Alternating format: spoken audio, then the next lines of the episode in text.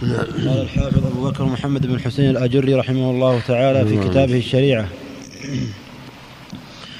باب فضل القعود في الفتنة عن الخوض فيها وتخوف العقلاء على قلوبهم أن تهوى ما يكرهه الله تعالى ولزوم البيوت والعبادة لله تعالى. حدثنا أبو جعفر أحمد بن يحيى الحلواني قال حدثنا سعيد بن سليمان عن إبراهيم بن سعد عن أبيه عن أبي سلمة عن أبي هريرة رضي الله عنه قال قال رسول الله صلى الله عليه وآله وسلم تكون فتنة القاعد فيها خير من الماشي والماشي فيها خير من الساعي. من يستشرف لها تستشرف له من وجد منها ملجأ أو معاذا فليعذ به. الله أكبر الله أكبر الله.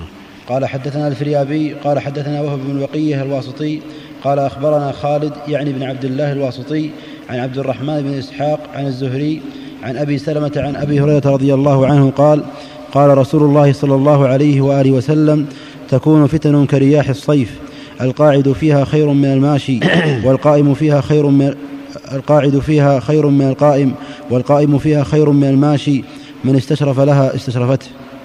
لا حول ولا قوة حدثنا أبو القاسم عبد الله بن محمد بن عبد العزيز البغوي قال حدثنا شيبان بن فروخ قال حدثنا سليمان بن المغيرة عن حميد بن هلال عن رجل كان مع الخوارج ثم فارقهم.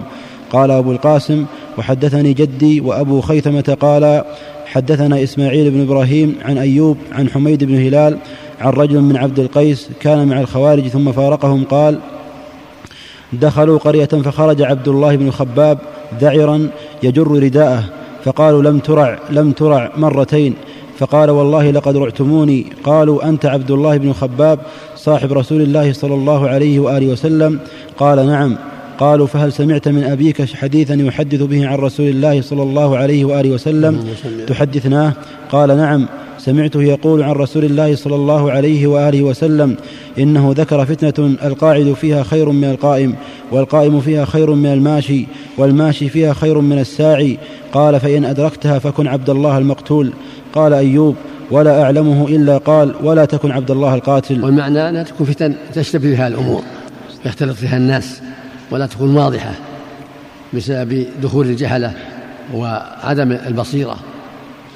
فتكون هذه الفتن خطرا على المسلمين لقيام من لا يحسن القيام ولدخول من لا يعرف الحق ولحصول التشويش وعدم البصيرة. فالقاعد فيها خير من القائم والقائم خير من الساعي والساعي والقائم خير من الماشي والماشي خير من الساعي.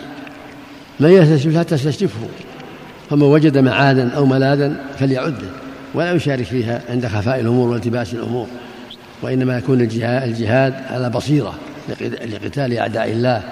أما الفتن التي تكون بين الناس فيما بينهم هذه هي الفتن التي خشيها النبي صلى الله عليه وسلم وحذرها أو تكون على ولاة الأمور على غير بصيرة فالواجب فيها الحذر وأن القاعدة فيها خير من القائم والقائم خير من الماشي.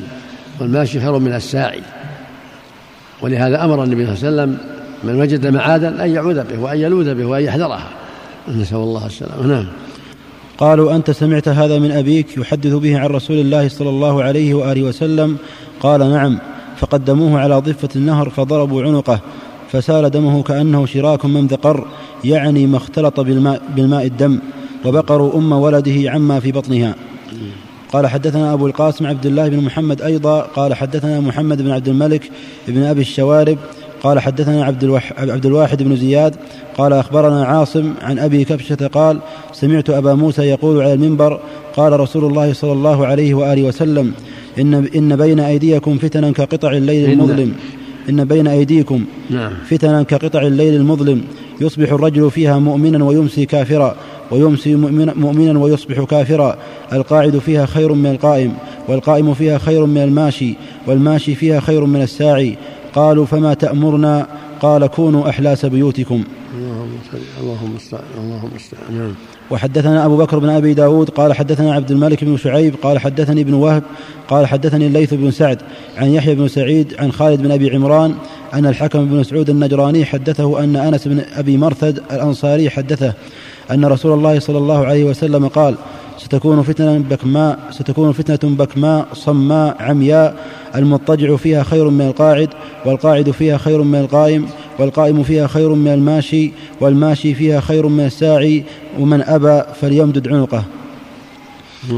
وحدثنا أبو بكر بن أبي داود قال حدثنا أسيد بن عاصم الأصبهاني قال حدثنا إسماعيل بن عمرو قال أخبرنا قيس عن حسين بن عبد الرحمن عن شقيق بن سلمة عن حذيفة وعن مجالد عن عامر عن مسروق عن حذيفة رضي الله عنه قال قال رسول الله صلى الله عليه وآله وسلم تتقارب الفتن ولا ينجو منها إلا من كرهها ولم يأخذ ولا ينجو, ولا ينجو منها إلا من كرهها نعم.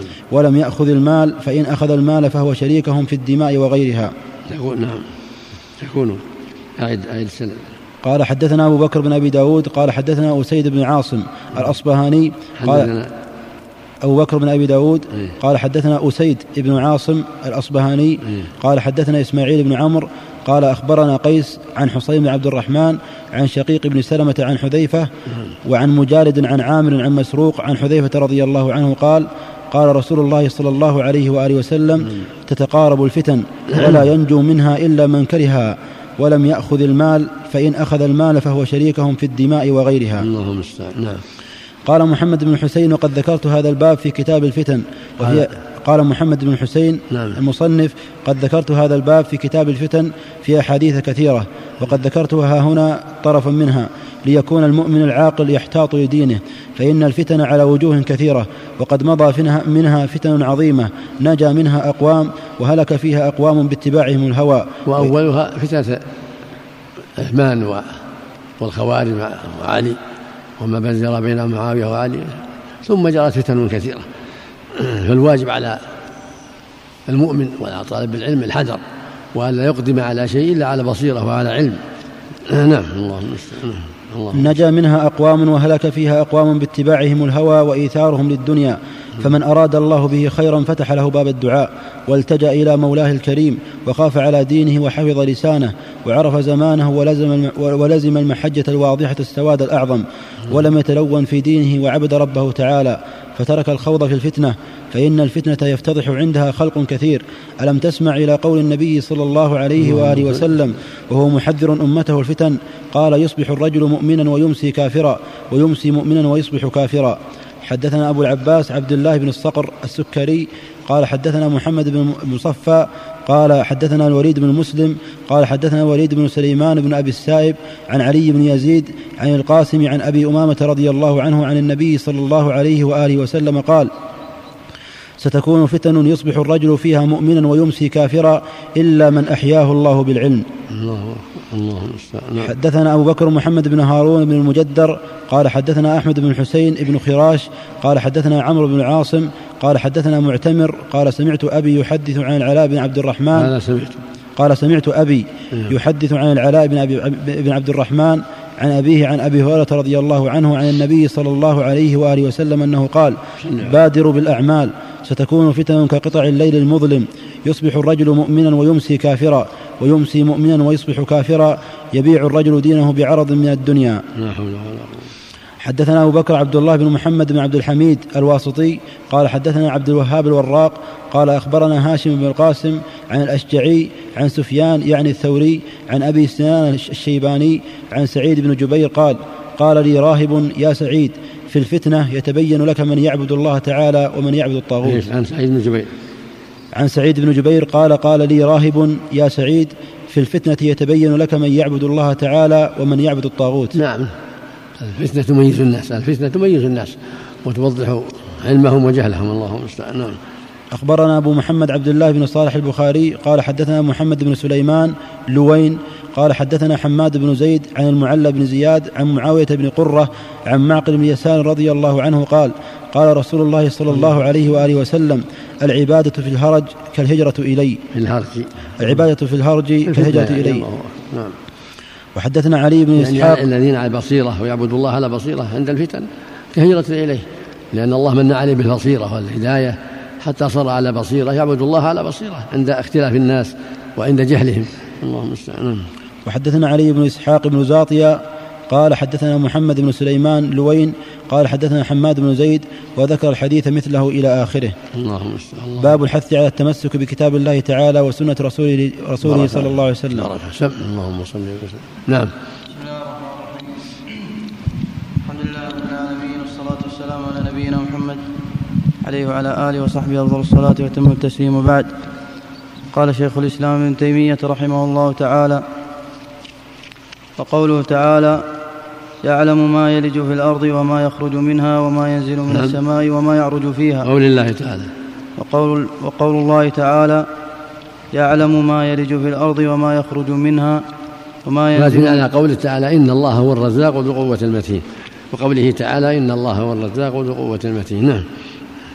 وقوله نعم. تعالى إن الله هو الرزاق ذو القوة المتين. نعم. وقوله قوله كلها بالجر عطفنا ما تقدم. عطفنا وقد دخل في هذه الجملة. وفي قوله وفي قوله كلها بالجر. نعم. وقوله تعالى ليس كمثله شيء وهو السميع البصير. وقوله قوله وقوله إن الله نعم ما يعظكم به. إن الله كان سميعا بصيرا. وقوله ولولا إذ دخلت جنتك قلت ما شاء الله لا قوة إلا بالله. وقوله ولو شاء الله ما اقتتلوا ولكن الله يفعل ما يريد.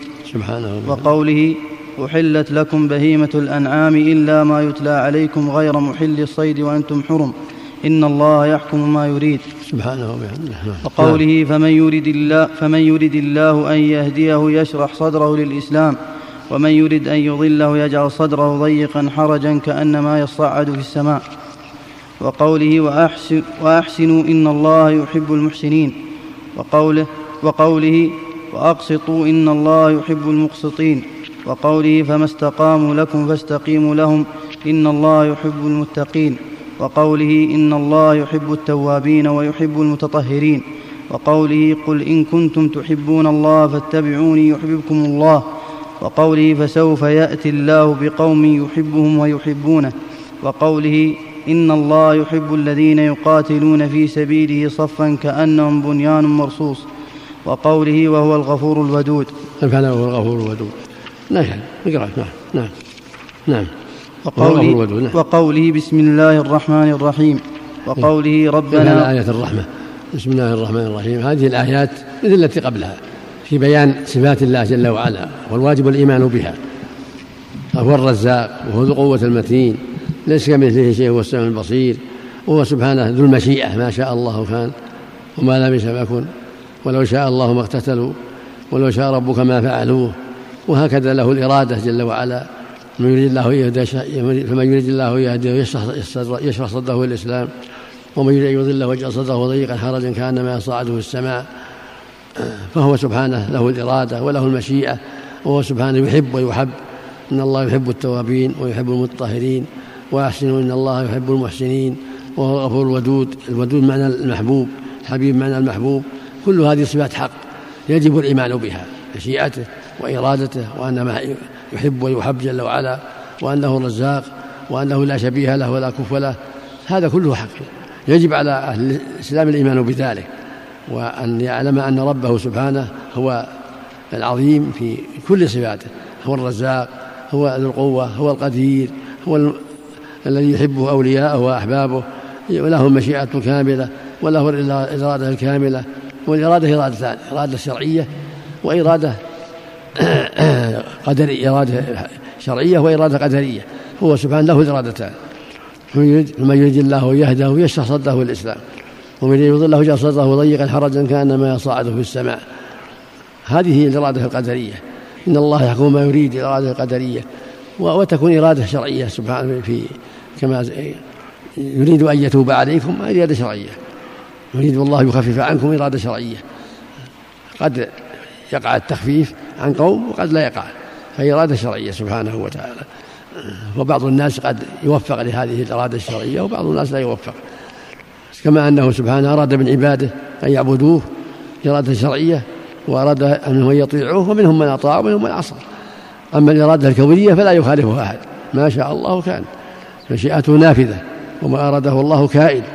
فعلى العبد أن يتقرب إلى الله وأن يسأله التوفيق وأن يلجأ إليه. في أن يهدي قلبه ويشرح صدره للحق وأن يعينه على قبول الحق وأن يعيده من قبول الباطل. يضرع إلى الله يسأل سبحانه وتعالى التوفيق والهداية حتى يوفق للحق وحتى يشرح صدره للحق. فمن شرح الله صدره للحق فقد سعد ووقي وكفي. لكن أنت يا عبد الله تضرع إلى الله تسأله التوفيق تسأله الهداية تسأله يمنح قلبك الصلاح والاستقامة وقبول الحق. وفق الله الجميع نعم نعم